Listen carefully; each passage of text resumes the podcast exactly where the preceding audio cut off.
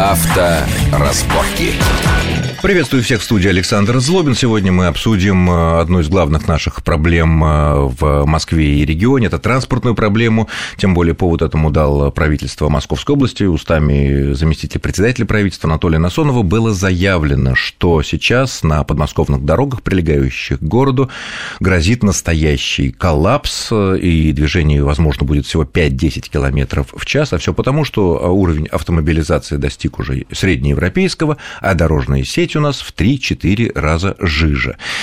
И вопрос о том, можно ли избежать этого коллапса, который уже в некоторых местах виден довольно очевидно, мы поговорим с одним из ведущих специалистов в этой области, директором Института экономики транспорта и транспортной политики Высшей школы экономики Михаилом Яковлевичем Блинкиным. Михаил Яковлевич, приветствую вас в нашей студии. Здравствуйте. Первый вопрос. Э, на ваш взгляд, коллапс уже наступил, или есть только его признаки, или, может быть, нас как-то пугают?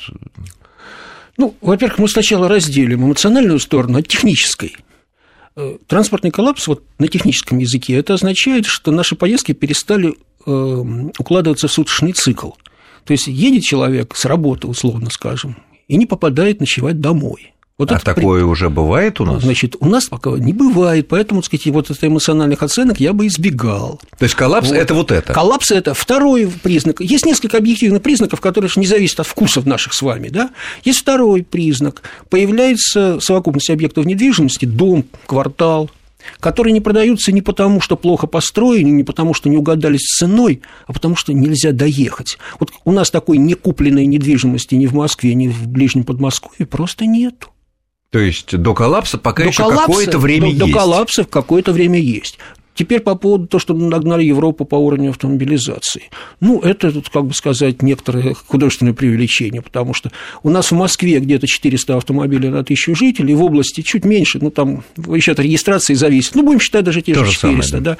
Но характерный уровень автомобилизации для аналогичных таких вот городских агломераций вокруг там Мюнхена или Барселоны или Лондона, но все таки в полтора раза больше. Так. А если брать американские агломерации, то там за 800. Так что пока не догнали. Но по плотности дорог Конечно, если сравнивать окрестности Москвы с окрестностями Мюнхена или Парижа или Барселоны, то, конечно, там, так сказать, в разы, даже не в три, покруче будет. Покруче ну, будет. хорошо, а если вот сейчас мы добираемся с работы, например, едем по центру, от центра по Ленинскому проспекту и упираемся в пробку или назад в этом направлении, выезжаем на вроде бы одно из самых лучших и новейших э, Киевском, Киевское шоссе, и тем не менее и в обе стороны там стоят пробки.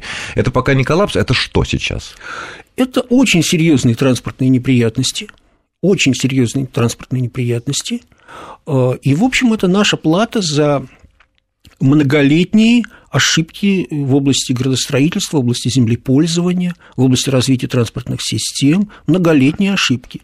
А Мы конкретно жили, какие ошибки? Очень все просто. Мы жили без автомобилей, до 90-го года. У нас вот когда кончался Советский Союз, в Москве было где-то там, ну, 60, там, чуть больше автомобилей на тысячу москвичей или жителей Ближнего Подмосковья. Вот, значит... Улицы э, радовали своей Улицы пустотой. радовали своей пустотой. У меня в кабинете, вот в моем на работе, висит совершенно замечательная, совершенно замечательная репродукция с картины Пименова «Новая Москва». Ну, это довоенные по, по охотному да. ряду, сказать, симпатичная дама едет в кабриолете. В открытом кабриолете, да. Да, да, да. Моя любимая Сталинское картина. счастье, да. Моя любимая картина, да. Так вот, на самом деле, тогда вообще этих проблем не было, и, собственно, рассуждений на эту тему не было. Дальше автомобили стали приходить в Россию достаточно быстрыми темпами, ну, очень быстрыми темпами. То есть у нас парк значит, учетверился вот за последние, скажем, 20 лет. Даже, ну, так, если брать по регионам, даже в 5 раз Настолько низкий был уровень старта, что, что там, естественно, все это росло в разы, в разы, десятки раз. В разы. Что в это время мы делали с нашей, транспорт, с нашей градостроительной политикой? МКАД сделали? Ну, нет, замечательно совершенно. Только мы, так сказать, у нас э, многоэтажная плотная застройка стала выходить уже не только к пределам КАДа, да, но и выходить. У нас многоэтажная плотная застройка, если мы берем тоже направление Киевское, пожалуйста, у нас и в апреле в Киеве-Нарфаминске стоят многоэтажные дома, плотно поставленные, самых что ни на есть крутых серий в 24, 30 и более этажей. Так? То же самое Значит, в Троицке, и сейчас самое страшное, да. уже вне населенных пунктов поля застраиваются между Киевским Абсолютно и верно. А теперь давайте, сказать, вот назвали Троицк, давайте вот поедем, сказать, это же Троицк, теперь Новая Москва, да? Москва. Давайте поедем по улице Троицка. Там одна единственная уличка, двухполосная. которая одновременно является связкой между Киевским шоссе и Калужским, одновременно является городской улицей города Троицка, а по обочинам этой улицы стоят уже не домики, так сказать, самые дачки, хибарки и так далее, а отличная недвижимость в 30 да, этажей. Кирпичный, монолитный. Все эти люди, которые купят там квартиры, безусловно, будут иметь один, а чаще два автомобиля на семью, у папы и у мамы, молодая Тем более семья. на Калужском шоссе, где нету железной дороги. Абсолютно верно. Там до, до чего добираться, сказать, значит, добираться надо, сказать, самое, либо до Апрелевки в одну сторону, да, либо, так сказать, в другую сторону, аж до Курской железной дороги, там не ближний свет. Не ближний свет. Только, тран... а, только Значит, транспорт, вот либо маршрутка, люди, да. да, эти, все эти люди выйдут на Киевское шоссе, упрутся в знаменитую, так сказать, развязку с МКАДом, значит, э, которая так вот радует автовладельцев, и раньше радовала, теперь еще больше радует, потому что Киевское шоссе действительно лучший выход из Москвы, лучше не бывает, просто понятно, да? Вот, значит, будем стоять, это вот плата за наши ошибки. А теперь еще вот с большого Нет, градостроения... а вот, Михаил Ильич, Да. а если вот э, эта развязка, понятно, что эти старые американские клеверы, разработки там 30-х, 40-х годов, которые сейчас давно уже никто не делает, когда все друг другу мешают, каждый поток мешает друг другу. А а их э, сложно переделать, дорого? Значит, Москва имеет абсолютно четкий план переделки э, вот всех клеверов э, в направленные так называемые конфигурации с направленными съездами. Ну, вот если брать э, американское руководство по дорожному проектированию, сказать, вот глава первая – клевера, глава вторая – направленные съезды.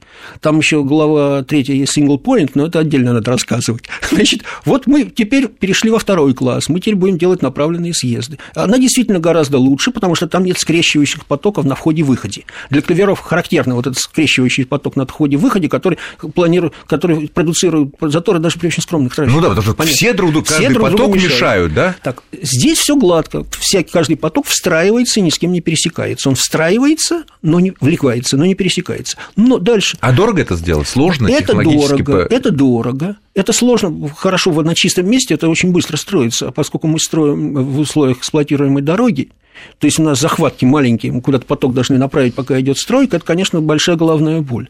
Но вопрос в том, что да, во время стройки головная боль, а будет ли счастье после?